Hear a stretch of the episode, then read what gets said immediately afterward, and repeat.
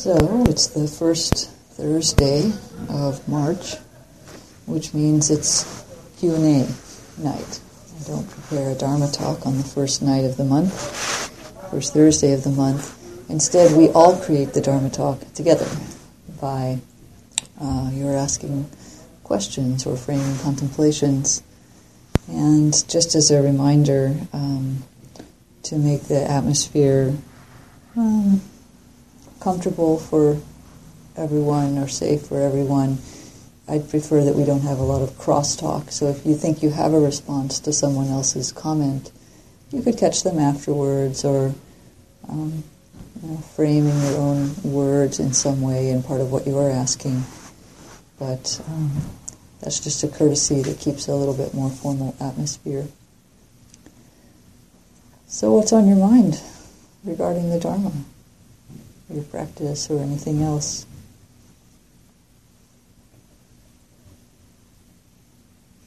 One thing I've noticed is, is by listening to Dharma talks on Dharma Seed, uh-huh. is some of the teachers I have, I agree with them more, and I find that I can um, agree more with what they're saying. And some of them seem like great teachers and everything, people really like them, but at the same time, they say some things that I disagree with, or just, uh, like, almost like in a really deep level can't agree with. It doesn't resonate for you, yeah. Yeah, so um, do you have a question there, or? Well, should I keep listening to them, or should I just tune them out and go for the ones I like? Oh, okay. Um, this is an important point because uh, do other people have this experience? Some Dharma teachers you resonate more with than others? Yeah, I see some nods. It's the same for me, actually. And so, at a fundamental level, yes, there are people that we connect with better than others. It's no different than people in other walks, other areas of our life. Sometimes there's a connection and sometimes not. So it's actually, I think, fine to emphasize or stay more with the teachers that you feel are speaking to you at this time. But I'll add two caveats um, to that. One is that be prepared that this might change over time. Um, because, you know, as the path unfolds and as we have a different understanding ourselves, we start to feel like a different teacher is speaking to us at some point. And it's not that that first one failed you or was never right or something.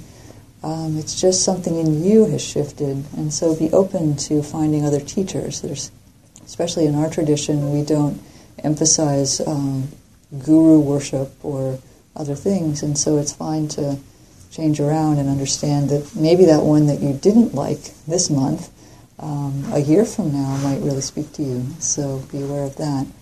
And then the second caveat is um, to be a little bit careful with the words agree and disagree, um, which is what you use. And I understand that feeling. You know, there can be a sense of somebody says something and we almost feel like, that's not right, or I wouldn't say it that way. It doesn't match my experience. Um, that's actually an interesting point. You know, that, that moment is an interesting moment where we think, I don't agree with that, or I do agree with that because that's actually the mind um, producing some preference, basically. And so that in itself is a process that we can watch. And it may be that something that we don't that we disagree with, or, or that's what we first think, is actually something that we don't understand very well, or something that feels contradictory to us is because we didn't we haven't seen the bigger picture yet. And so it might be that what they're saying uh, will resonate for us or make more sense at some time later when our understanding has changed. So it's also helpful to be open to um, what we might learn from teachers that are saying things that don't immediately sound like they match our experience. Does that help? Yeah. Thanks. Good question.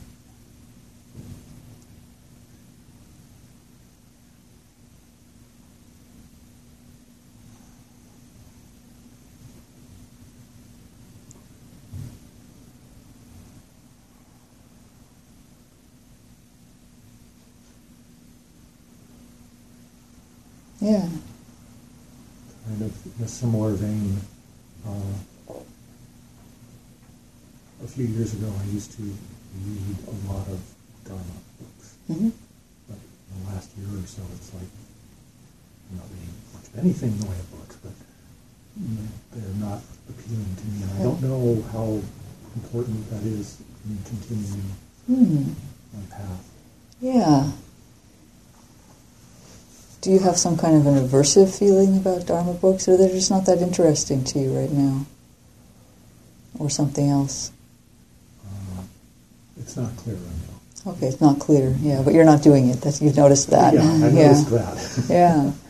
Well, you know, um, I don't think there's anything that's absolutely required that we do all the time. Um, so I think I'll, I'll give a somewhat similar answer, which is that our, our practice, of course, you've practiced for a little while, so you know that practice goes through phases, and you know this might be a non-reading phase for you. I can say from my own experience that when I first started practicing, I um, immediately felt like uh, if I think about this too much, I'm going to mess it up. it was like I just had this, I don't know, that wasn't very well articulated to myself even, but I just felt like um, I don't want to get too heady about this. I really want to practice. I want to feel it in my body. That's what intuitively made sense. So I actually didn't read very much at all at first. I read Dharma books, but I didn't read about um, any academic things about the history or the different types of Buddhism or the theories. I did read the suttas, but I read them from a very practical, experiential point of view. And that actually felt good to actually sort of almost cut out my intellect as, as a part of the practice. And then there came a point where it had to come back, you know, because in the end uh, we have to include all of ourselves in this practice. And I'm a somewhat intellectual person, uh, just as my kind of mental makeup, that's what I got. And so there came a point where I started saying, Buddhist studies, oh, that's interesting. I want to, you know, I, and I looked up some scholarly papers about that, and I learned some of the history. And that turned out to be enriching at the time when it felt natural. But if I had said, oh, I should know this or I should understand that, um, I don't know it would have been that useful. So I, I, feel like the way you framed it, the way you asked the question, sounds to me like it's just a natural thing in your practice. Um, but then, just to add one caveat, is there can be times where we resist some part of the practice um, because we're clinging to something or because we've run into a wall somewhere. Um, you know, sometimes we realize that um, we don't want to go to the Dharma center. You know, it's, and it's, we could say, oh, well, I guess I'm at a phase where I don't need Sangha right now. Or it could be that um, we have some aversion coming up or some clinging around being with people or something, and there's actually something we need to look at there. So it can be good to take a little bit. You say you just don't know; it's not clear. So you can sort of experiment a little bit. Why is this? What is that resistance? Because we are asked to turn toward the parts of our mind that are sticking a little bit. Uh, that's that's the practice. we turn toward the areas where we're sticking. So it's worth exploring that. But there's absolutely nothing that you need to force yourself to do on this path. Probably, if it's a forcing kind of thing.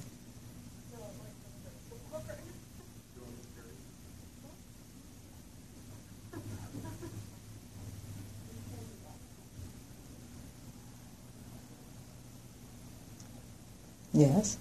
I suppose just to chime in, not answering their question, but just to speak to it, that it resonated with me, and that I find as I, I think as I become more sensitive, it be, there are periods where it becomes more and more difficult to justify staring at words, Mhm. printed words, Mhm. over just sitting practice or looking into nature or something. Yeah.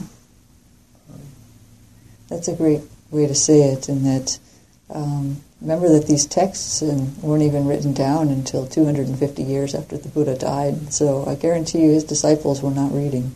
they probably couldn't read anyway, some of them. Some could.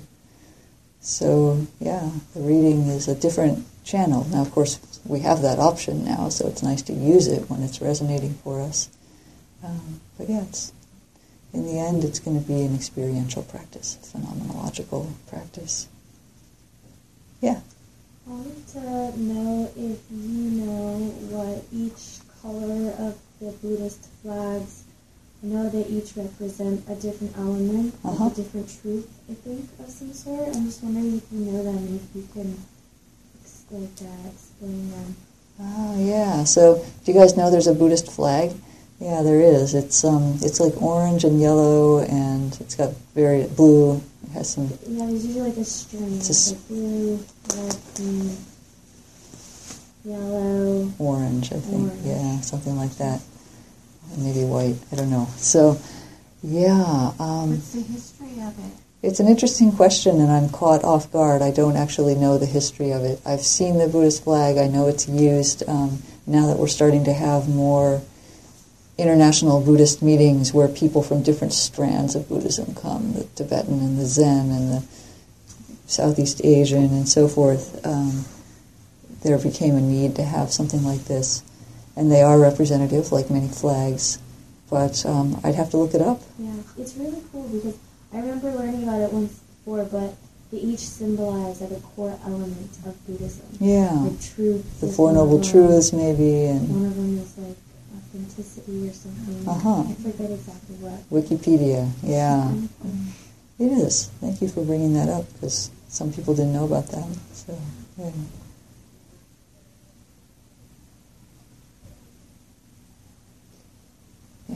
Um, you know, it just occurred to me to ask this, but um, all, almost all my meditation has been kind of eyes closed, inward exploration, and um, I'm curious in insight or other practices if there is a meditation on an object. For instance, a, a plant or a flower, Uh-huh. you know, Do you ever look at something? a practice of Yeah. spending 40 minutes or an hour really contemplating the, the nature of something, not trying to analyze it, but just really Yeah. taking it in. And I, I've, I've never come across a, a formal practice that uh, encourages that or uh, supports that. Yeah.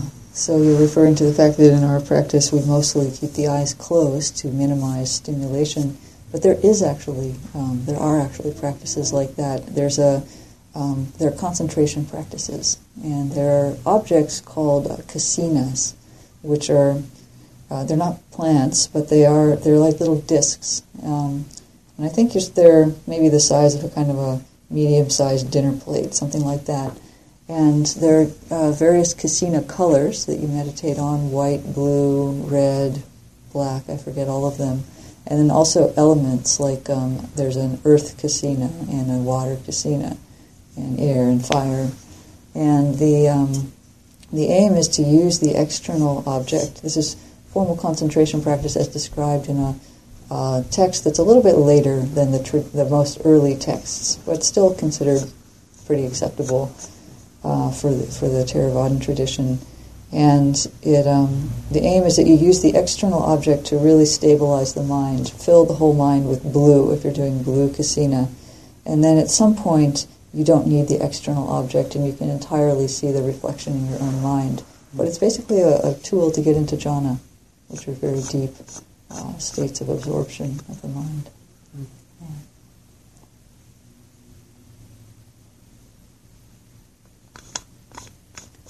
But otherwise, we, we keep the eyes closed and yeah. Yeah.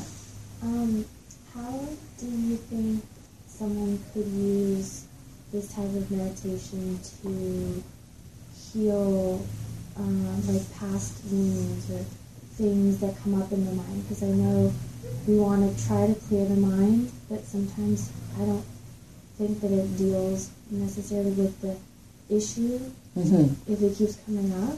Yeah. So, is there a way that if something does come up, what, whether you're in your seated meditation practice or not, how you can um, utilize something in Buddhism to kind of remove? Yeah. Yeah, this is an important point because you'll, you've pinpointed exactly what happens in practice is that when the mind gets calm and quiet and you start settling down, stuff in the heart that's unprocessed starts bubbling up. And that often includes past experiences that we didn't complete or that were difficult for us and we couldn't take in completely at the time. And so there's actually quite a few practices for dealing with these.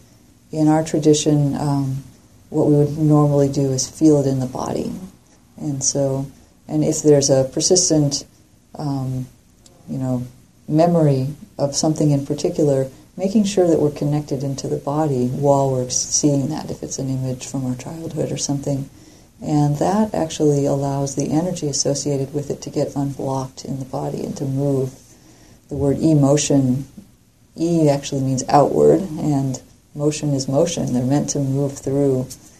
And so, um, learning to have a stable enough attention that we can feel completely what happened to us at that time, um, even including images if they're there, is what heals them. Because um, they really want to be seen.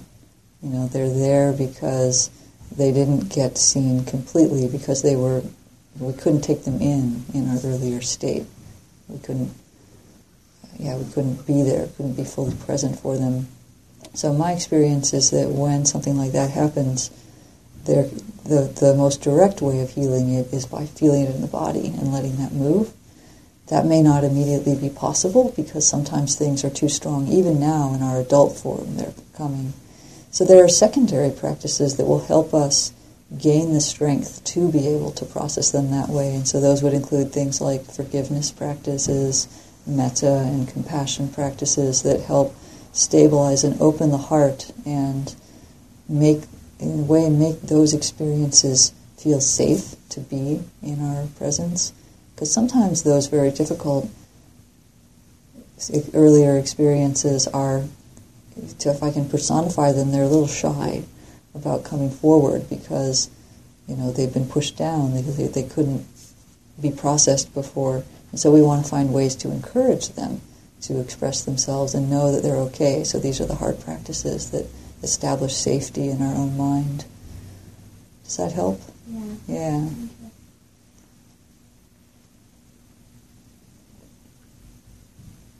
Yeah. So, my primary experience with meditation has typically been movement meditation, mm-hmm. um, not so much of a seated meditation.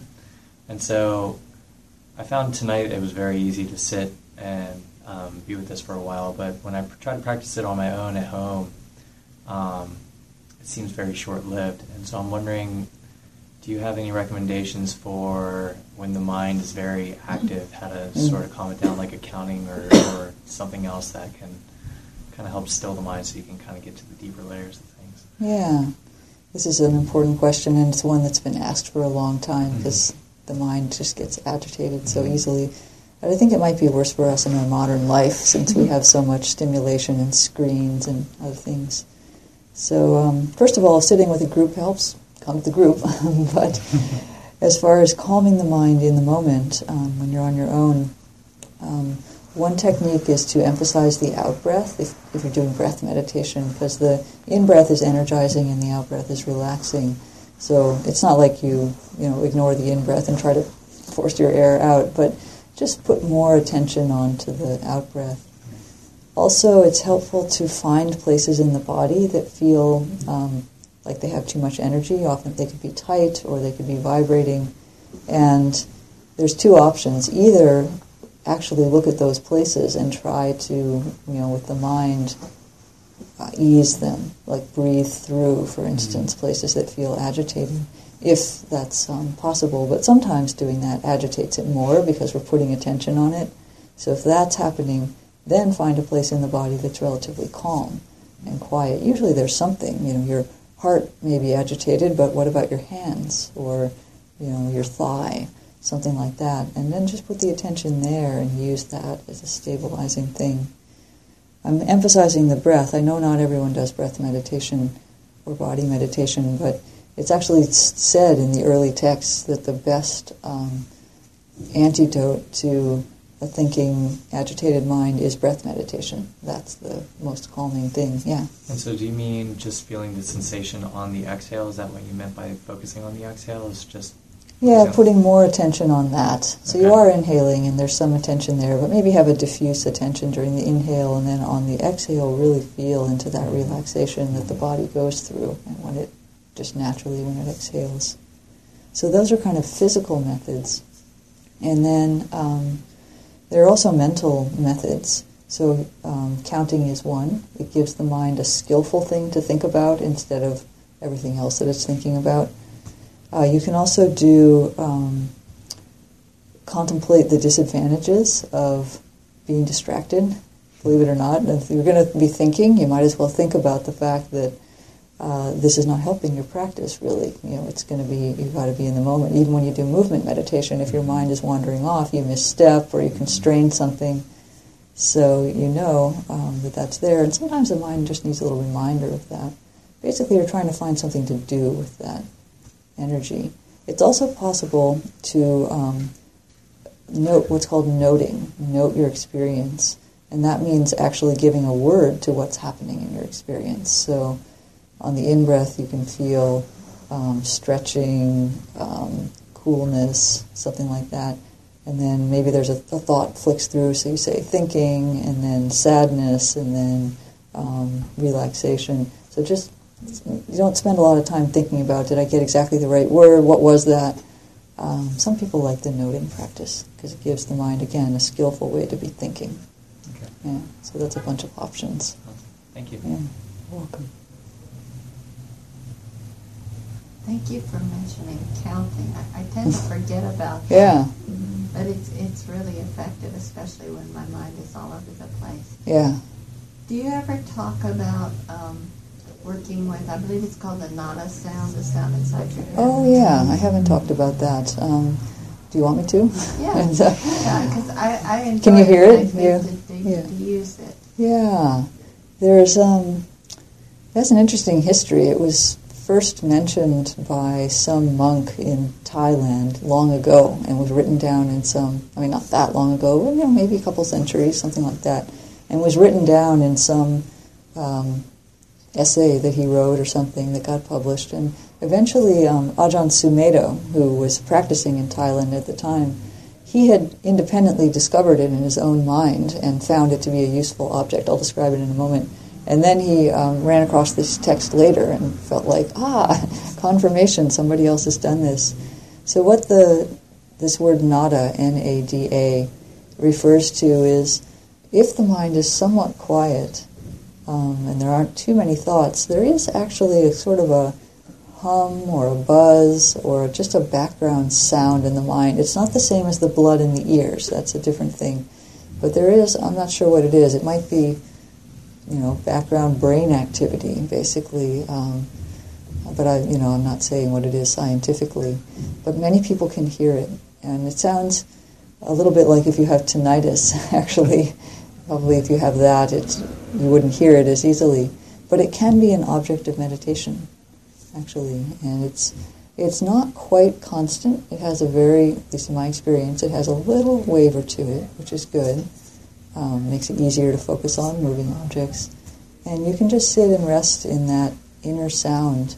And what's nice about it is that it is a very inner experience, and so and it's also a sound. So you don't hear, you're not hearing anything externally anymore, and it's a quick way to really come inside. Um, it is mental, and so you're not in contact so much with the body while experiencing that. So it's a different, it's a different experience than body-based meditation. But um, the monks at Abhayagiri and Amaravati, which are the western Thai forest uh, monasteries, often talk about this, and I think they use it there more frequently. It's a good object for concentration.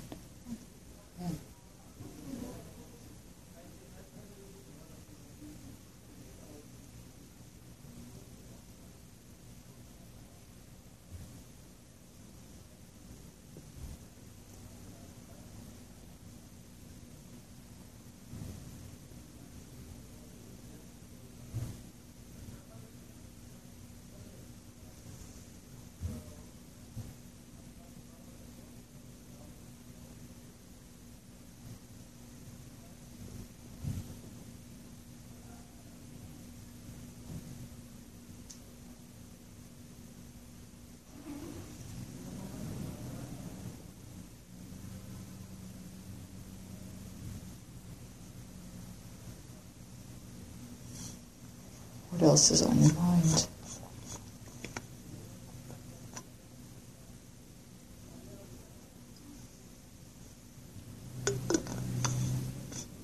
Um, it's, I found it wonderful to be able to forgive myself, to Mm. let go of things. But sometimes I wonder if there's a fine line in there somewhere of forgiving oneself too easily. Mm. It's just a thought that's come along. It's not something I've really experienced. Uh-huh. It's just like, Okay. am I letting myself get away with too much or something? I just don't, Uh-huh, don't know yeah. how to characterize it. Yeah, so I guess um, immediately leaping to forgiveness as soon as you notice something that didn't feel quite right, I guess could be something like a spiritual bypass of sorts. Um, some kind of a, yeah, of a not quite recognizing the experience. There is, um, so you've recognized it enough um, that, and I know you haven't explored this, I'm just using you um, you recognize it enough to see that there was something that doesn't feel quite right, aligned with the heart. And I guess that that moment is actually an uncomfortable moment when we realize, uh, you know, I didn't quite behave the way, you know, up to my expectations or the way I think I would have liked to in that situation. And that's actually an unpleasant experience. It has feeling tone unpleasant associated with it. And this um, that moment of feeling a little bit of shame, if you will, is actually considered a wholesome moment in the practice. That's um, called a guardian of the world, hiri, when we feel um, uncomfortable about something that we've done that wasn't in alignment with the precepts. And then it has a counterpart called ottappa, which is um, sort of concern that we might do something in the future. or concern that we might, you know, like those moments when we go into a situation and think, okay, this is going to be a tough conversation. I really want to keep, you know, wise speech in mind, something like that. That feeling is ottappa. And hiri and ottappa are called the guardians of the world, the um, feelings that help us to um, behave respectfully toward ourselves and others, to live up to our own standards, basically. But they do have unpleasant feeling tone. So it's interesting, right? Often people think, oh, wholesome mind states are all pleasant, like joy and generosity and concentration, and many of them are pleasant. But these two are wholesome mind states that are unpleasant. And if the mind doesn't really want to feel something that's unpleasant, we might leap to forgiveness and just say, oops, that didn't mm-hmm. work well, I forgive myself. I'm just making up this scenario. I'm not saying that's what's going on in your mind, but this might be something to be aware of since you've brought up the point. So I would say that it would be helpful to have a moment of mindfulness and really feeling, I sound like a broken record on this, but really feeling in the body, what does it feel like that I did something or said something that didn't feel quite right? And then just check out in the body, okay, um, how is that? And then if there's a sense of, this sense of regret, you know, then we make the wholesome wish May I be more mindful in the future. I forgive myself for that one. May I be more mindful in the future. Uh, set reset the intention and start over. Um, we don't have in this tradition the sense of confession. You know, you don't need to say Hail Marys or so forth. Although it is helpful sometimes to go tell a Dharma friend if you've done something in particular, talk through it with someone. That is considered healing, um, but it's not exactly uh, absolution in the sense that we may have brought up, been brought up with in the Judeo-Christian tradition. So yeah, I think with forgiveness, um, forgiveness that arises naturally as a movement of the heart out of that feeling of disappointment with ourselves. We didn't live up to our own standards. Uh, that's wholesome. But leaping to it without having that feeling might be a bypass. Yeah. Yeah. I think part of it is also sometimes if another person was harmed, apology, Yeah. apology, and then resolution, Mhm. not to repeat the unskillfulness. Yeah. That's very helpful I with think other a people lot or probably err a lot more in being very slow to forgive ourselves or yeah. being very harsh on ourselves. Yeah, that's right. That's why it's interesting that you brought up the opposite. But there can be cases. But yes, most of us are overly self-judgmental. All